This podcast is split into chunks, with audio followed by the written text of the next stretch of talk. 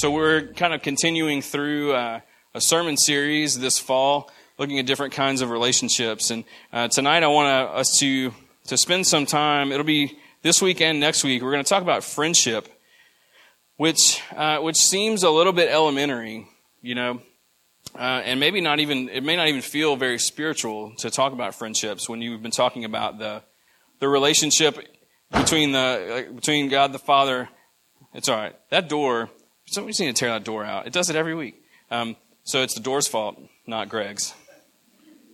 Um, the uh, when you were talking about the relationships between Father, Son, and Spirit in the Trinity, and and and Jesus's connection to us, and our connection to Him, and our connection to each other in Him, and it just we've been talking about some some really like deep ties that we have in re- our relationships with each other.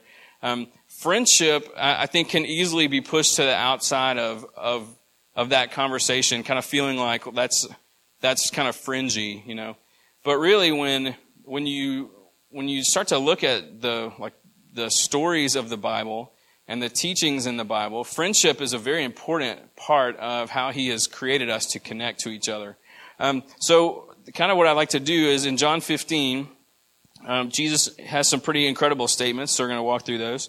Um, Gabe, I t- gave you the wrong scriptures earlier. You got the message? Awesome. So we're in John 15, and uh, Jesus, this is part of his kind of parting, uh, not speech, but just his last time with his disciples and his friends. And he just is just like handing down, there's just some phenomenal things here. We're just going to look at one part of that, starting in verse 12. Um, Jesus says, This is my commandment, that you love one another as I have loved you. Greater love has no one than this, that someone lay down his life for his friends. You are my friends if you do what I command you. No longer do I call you servants, for the servant does not know what his master is doing. But I have called you friends, for all that I have heard from my Father I have made known to you. You did not choose me, but I chose you and appointed you that you should go and bear fruit and that your fruit should abide, so that whatever you ask in ask the Father in my name, he may give it to you. These things I command you, so that you will love one another. So within that passage, uh, there's obviously some uh, like some pretty important stuff going on. In verse 12, he kind of this is something we talked about last week, and he said it also in chapter 13 uh, verse 12, this is my commandment that you love one another as I have loved you. That he's, so he's talking to his disciples and he's telling them the, like the connection and bond and interaction and the way that you're to treat one another. You just need to do exactly for one another what I have done for you. In the same exact ways. You just basically just imitate me toward, toward one another. That that is this new commandment that he will empower their efforts to love each other in that way. So last week, um, I kind of just went through and, and, and, talked about some of, some of the specific ways that we see Jesus love people um, through his presence with them, through being full of grace and full of truth with them, through his, uh, his commitment to them, to, for his willingness to sacrifice his own life, that, that we're looking at these ways that he loves people, and we're supposed to look at that and say, that's the model for all of our relationships and our friendships.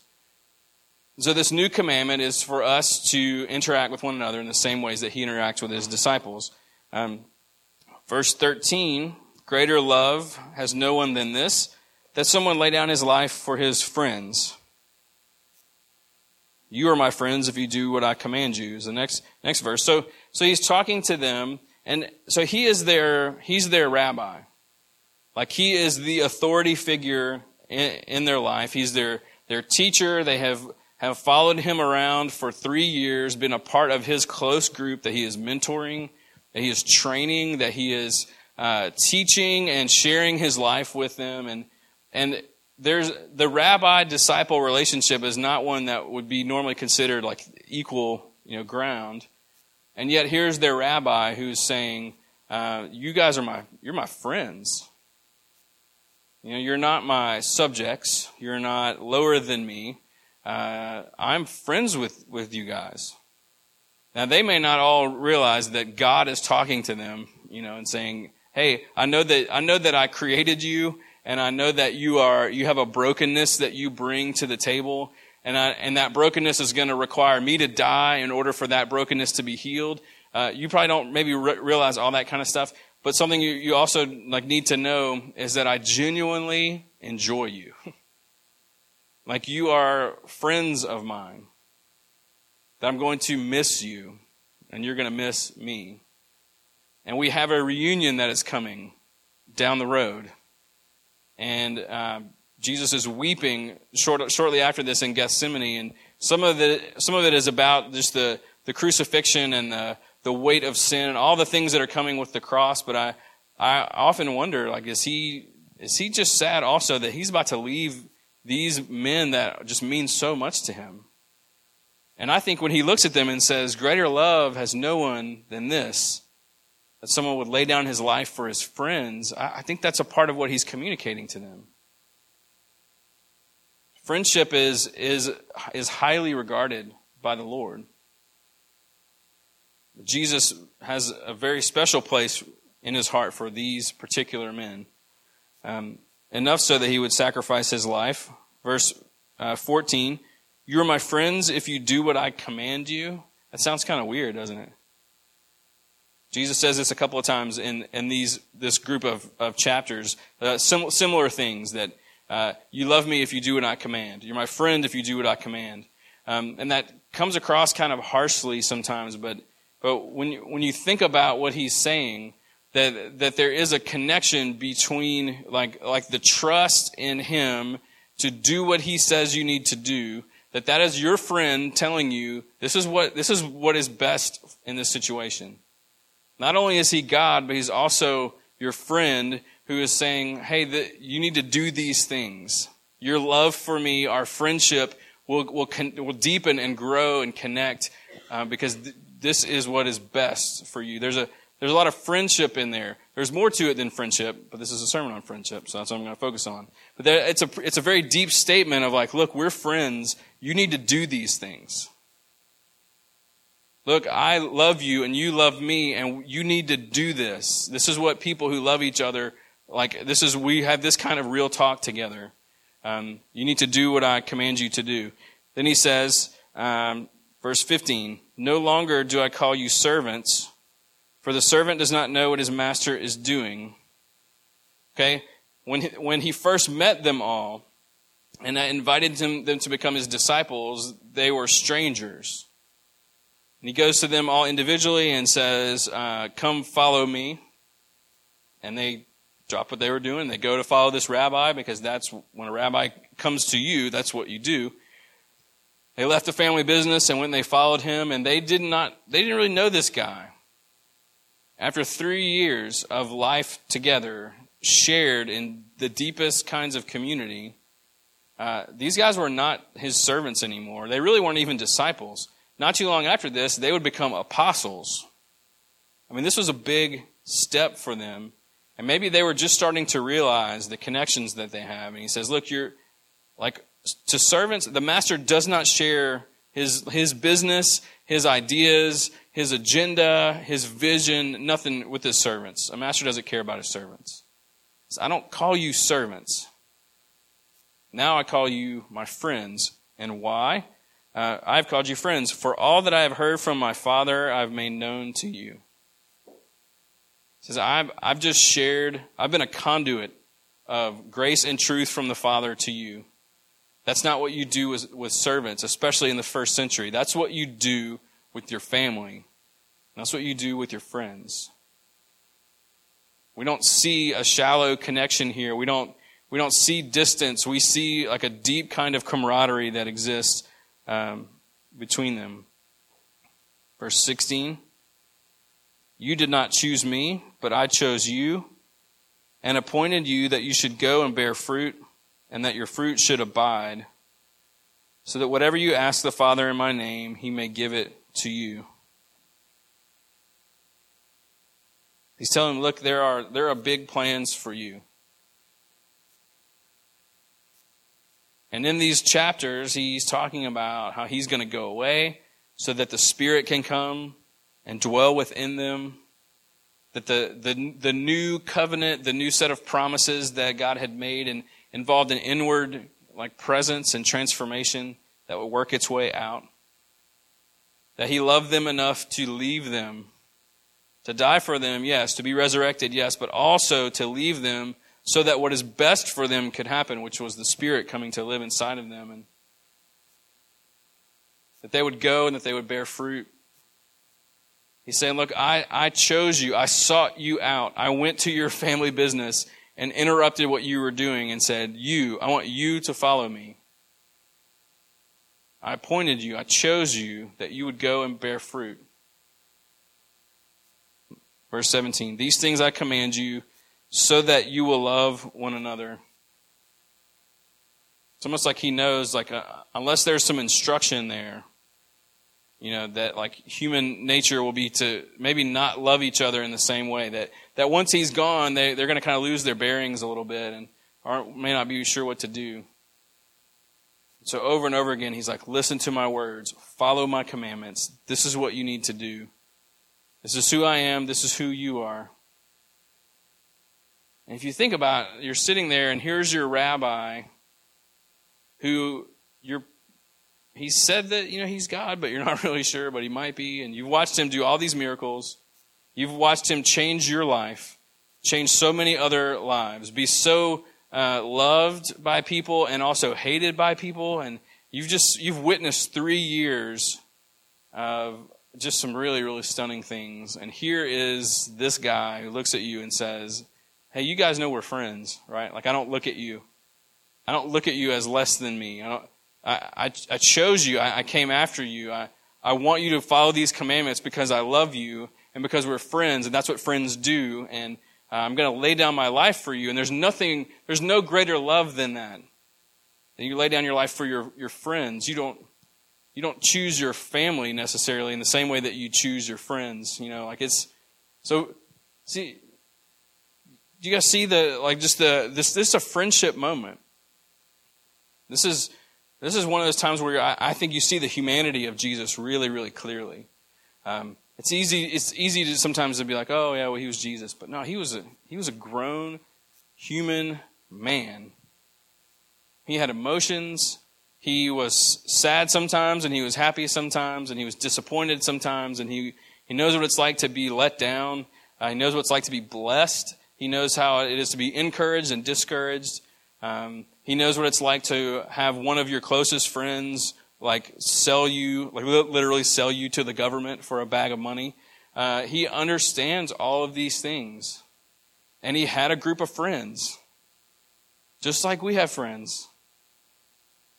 Like Jesus understands friendship, he understands the ups and the downs of that. And it was a valuable, important relationship to him. And so here, here you have this, this paragraph, and it's kind of a, it's a, there's a larger context of friendship throughout the Bible as well. Um, so over the summer, I read this book that had been recommended to me a couple of times, and um, it's called Spiritual Friendship. And this uh, Dr. Wesley Hill begins to explore exactly what friendship like looks like biblically and historically. And uh, it was a really, it was really great, really great book. And um, if you want to talk more, I would, I would want to talk more about it before you just go and get it from Amazon. So just make a note of that. But um, he, he, he takes some ideas that come from an Australian theologian uh, named Benjamin Myers, and essentially what Myers does, and then Wesley Hill kind of takes that and expands upon it, is he looks at friendship as as something that most Christians do not live in the fullness of.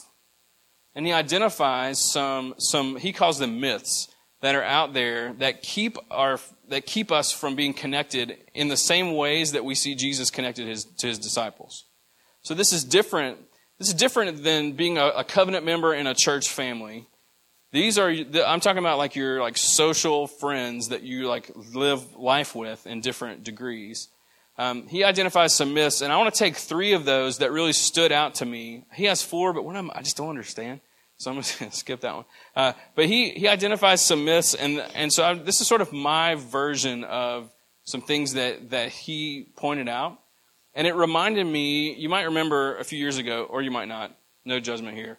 Uh, I did a series on the like various patterns of the world, and then compared that with patterns of the kingdom to show how the world that we live in tells us, gives us certain messages about certain things. And Paul says, don't conform to those patterns. Be transformed by, by a renewed mind, letting God teach us how to think about things correctly.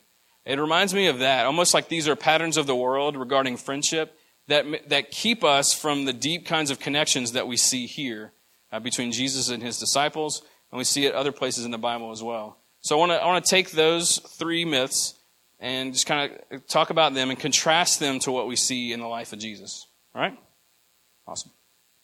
Here we go. The first one is uh, the assumption of romance. The assumption of romance. Um, and I, I really, like when I read this, I just, I, when I first read this part of the chapter, I was on an airplane. I think I just nodded the whole time. So my you know, co-passenger was probably a little worried about me. I just just nodding because everything I was reading, I was like, yes, yes, absolutely. The assumption of romance that there's this this pattern that finds its origins with Sigmund Freud, um, and Freud would say, whether we realize it or not, that sex is the underlying goal and driving force behind every relationship. That everything in the end is going to end up romantic. Everything.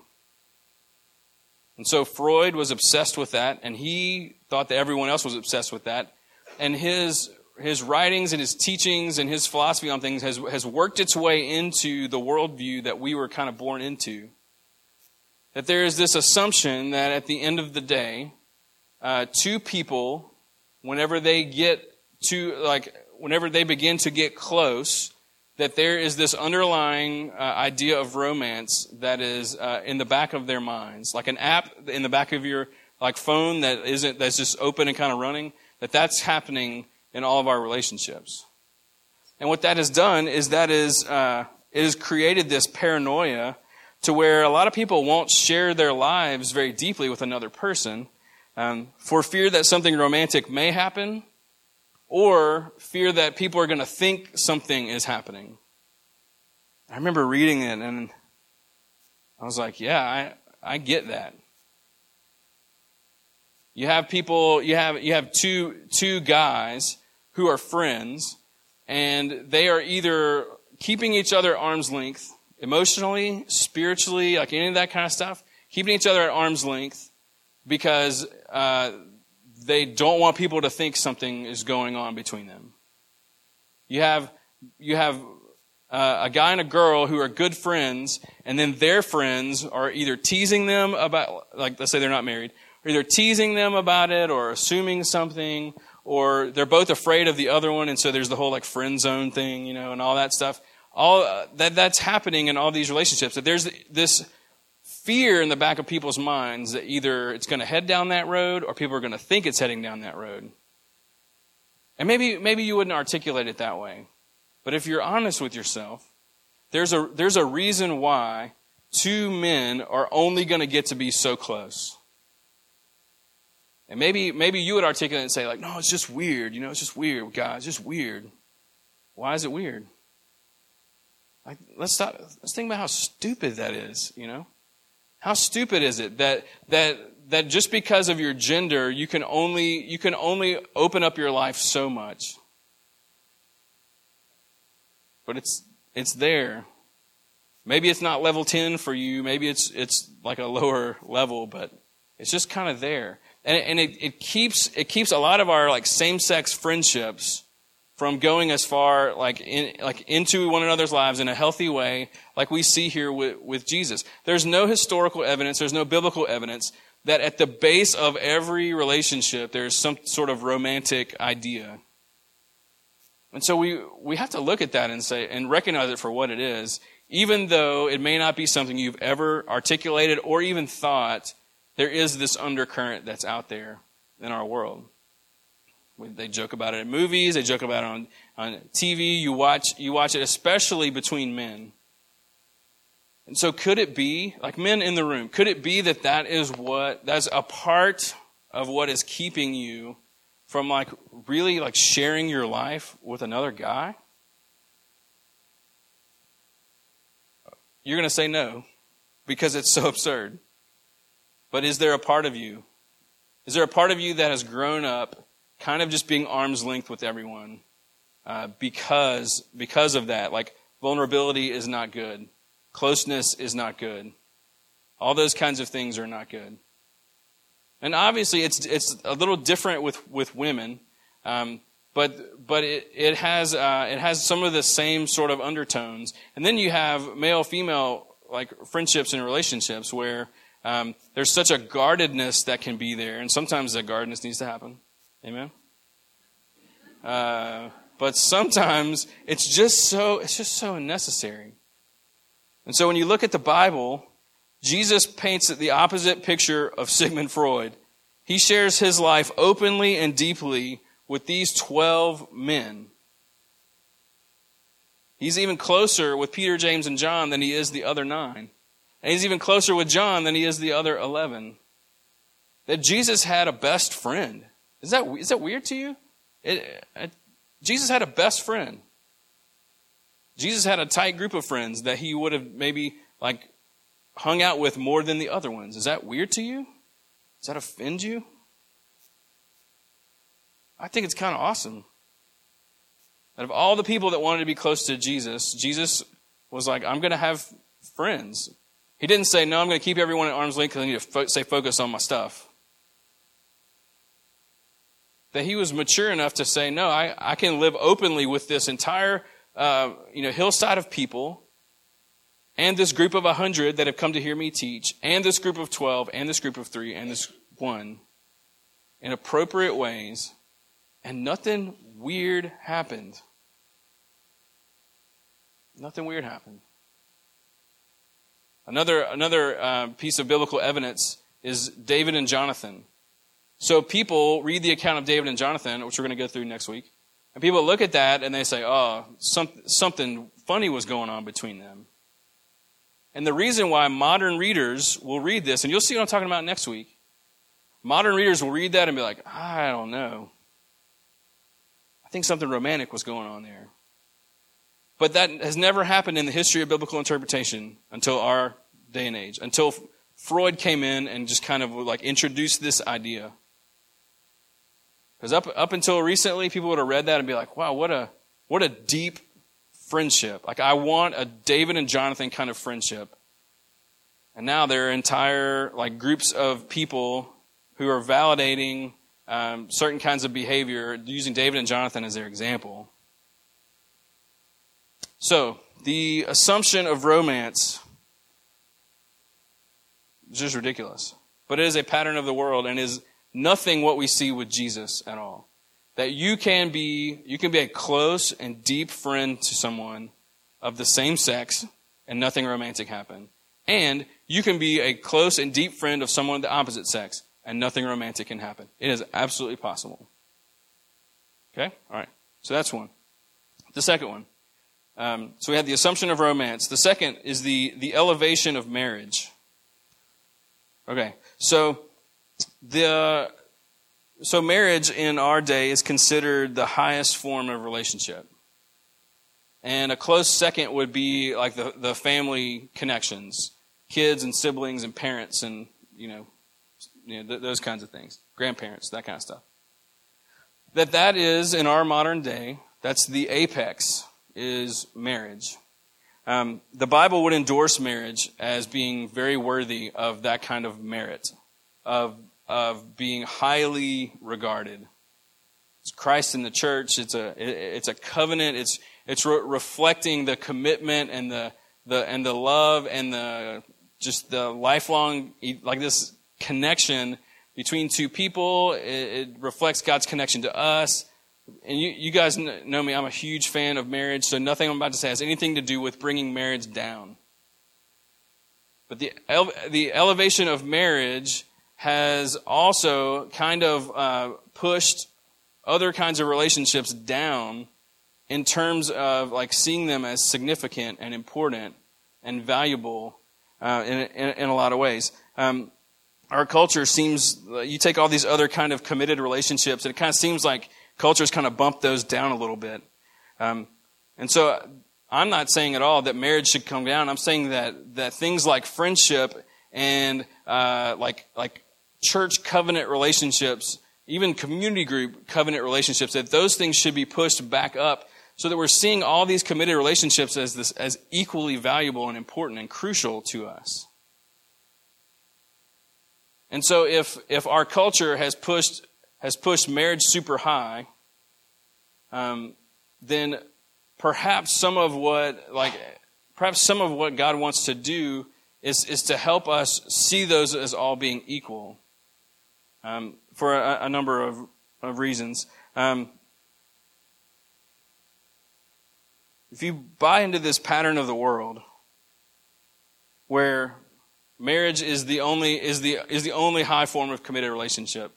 Um, you end up with some strange things. You end up with uh, married people who only have one friend, and you end up with single people who have a whole host of issues. Like if we're buying into that, it's very lonely for the married people, right? And it's very lonely for the not married people, right? Now, not that I'm, not that I'm saying that you know loneliness is the worst thing in the whole world and all that kind of stuff, but we were created for relationships, right? Like we were to be tied to one another. But we've all seen this pattern unfold before. And you hear people talk about when when a couple gets married and they kind of just vanish for a while. You know? They don't hang out as much and that kind of stuff, you know, and the kids come along and it's just it's one of those things where you you hear people talk about uh, generations before us and, and how um, like there's this pattern that emerges where um, a couple gets married and they kind of step away from their friends and they're together and that's beautiful and good right? And they start maybe having some kids and then everything becomes about the kids and it's this constant like inward turn into their into their family and the dad doesn't have a lot of like like like deep connections with other men and the the the mom doesn't have a lot of deep connections with other women and you know or it's just golfing buddies and that kind of stuff hunting buddies or whatever or it's just uh, you know like other moms at the park watching the kids. You know there's just those, those kind of things where they're friendships but they're more acquaintances than they are deep like jesus and the 12 friends. And so as that happens it's an inward turn life everything becomes about the kids last kid gets out of the house mom and dad look at each other and they're like i don't know who you are. You don't know who I am. We don't have anyone around us. And some of the highest divorce statistics are with empty nesters because they, they've made everything about the kids and now the kids are gone and they're like, what do we do next? And, and so when we buy into that, it, it, it, it can drive us into this cycle that is incredibly inward focused and very unhealthy. But worse than that, it's not what God like intends for us, it's not what Jesus models for us. That here we have Jesus sharing in this his life with these people that he is not married to. And he opens up his life and, and shares that and you know, we can we can excuse that away, you know, and be like, oh well he was Jesus and all that. Or is he showing us that marriage is not the only committed relationship that you can have?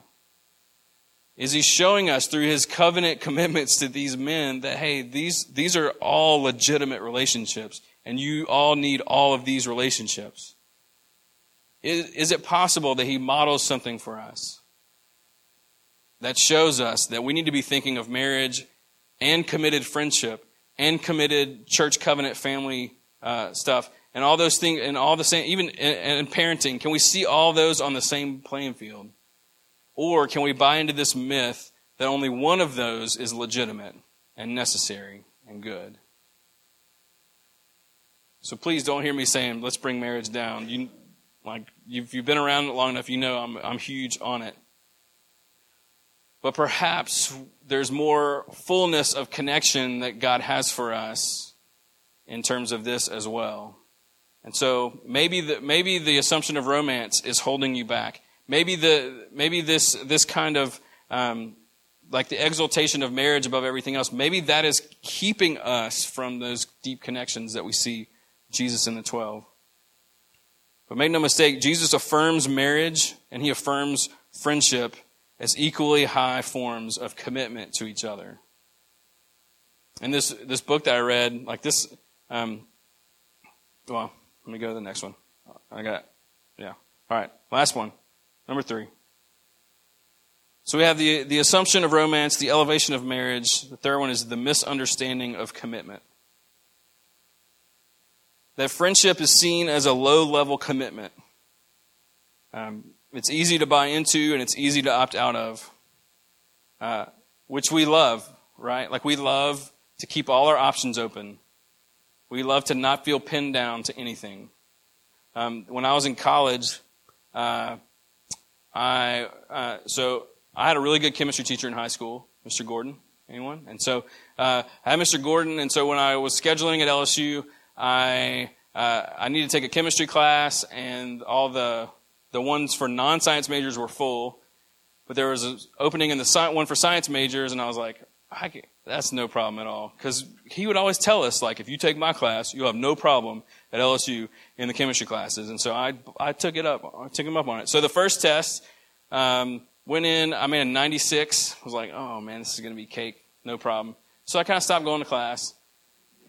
And the next test, uh, I made an 8. yeah.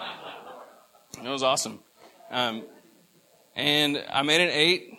And I immediately, what all you college students, what did I do immediately? Dropped it. I'm out. Went, took my W, and that was it.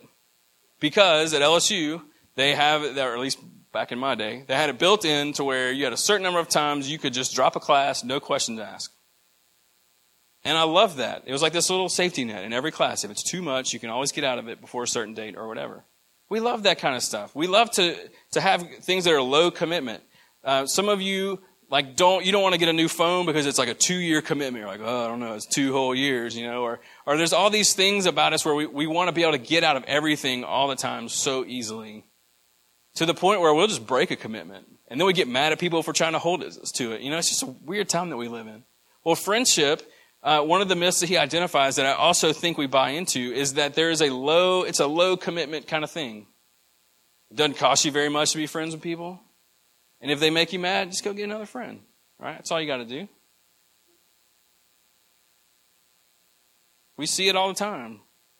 People write each other off or they get, you know, get mad at someone or block them on Facebook or whatever. And there's all this like stuff where friendship is just like you can just kind of take it or leave it. Like friends are just like lagniappe. Like just they're just kind of extra in your life and whatever. Maybe you have a few close ones, but uh, for the most part, it's like you can you can always get out of those friendships. But it's not like a marriage, right? And it's not like a church covenant commitment. It's not like those things that that we intentionally design to make it difficult to break the tie because friends are like you don't even make a commitment to them. You're just friends with them. Like it's no you don't have to pinky swear.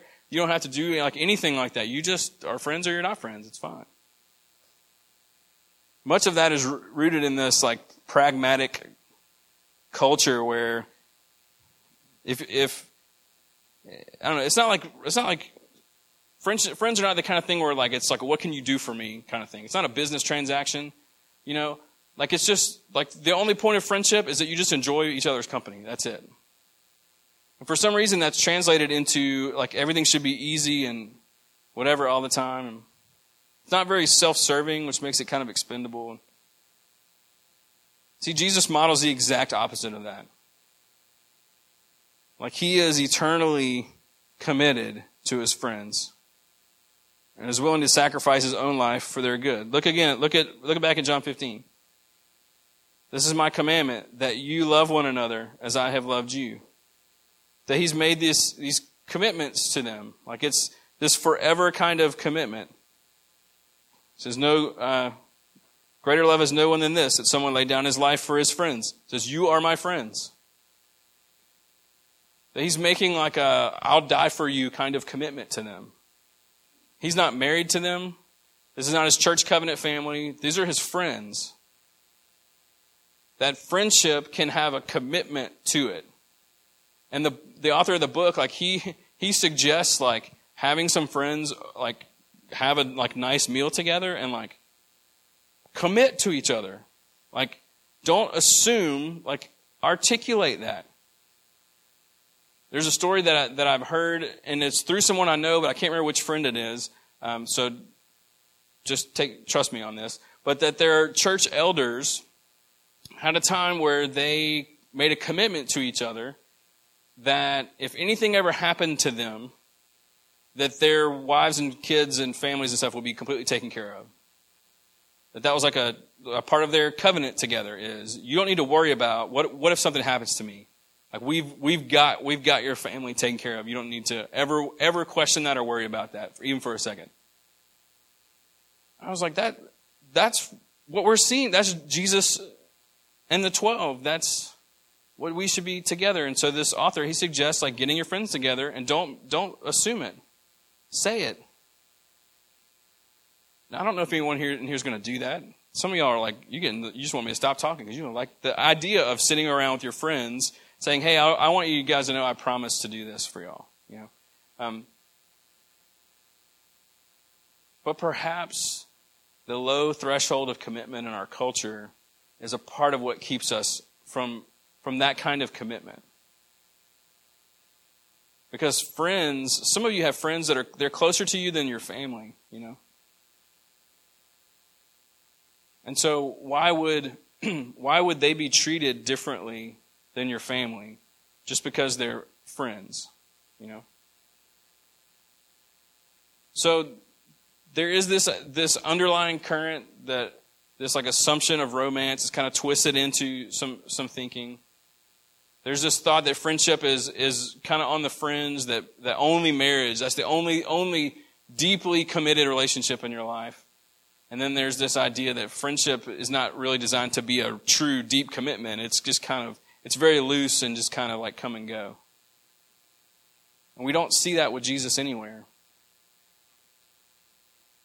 And so, if Jesus is modeling something for us, and he says in that verse, Love one another as I have loved you, then we are to be loving one another in our friendships the way that we see it here. That there is no assumption of romance. Now, now there's wisdom, okay?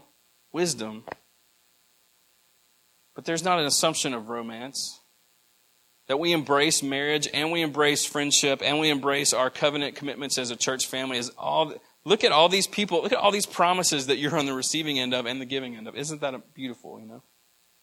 And that we see our friendships as something that that uh, you can you can have low commitment to your Facebook friends and your acquaintances, but are there some people that you're willing to say, "I'm devoted to you," the way that Jesus models for us? Could it be that He wants us to see the fullness of the relationships that He's given us?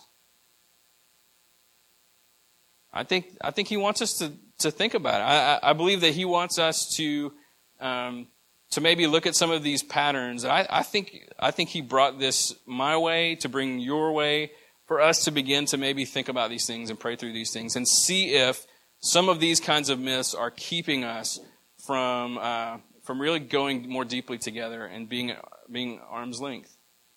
And I don't know what it has to do with you, but to me, the starting point in, in understanding friendship is, is to look at Jesus and the disciples and to realize that we are on the receiving end of that as well. That when Jesus made his covenant with them, that this same group, he's there with them, they do they they take the Lord's Supper, and he there there's some symbolism that sometimes is lost on us.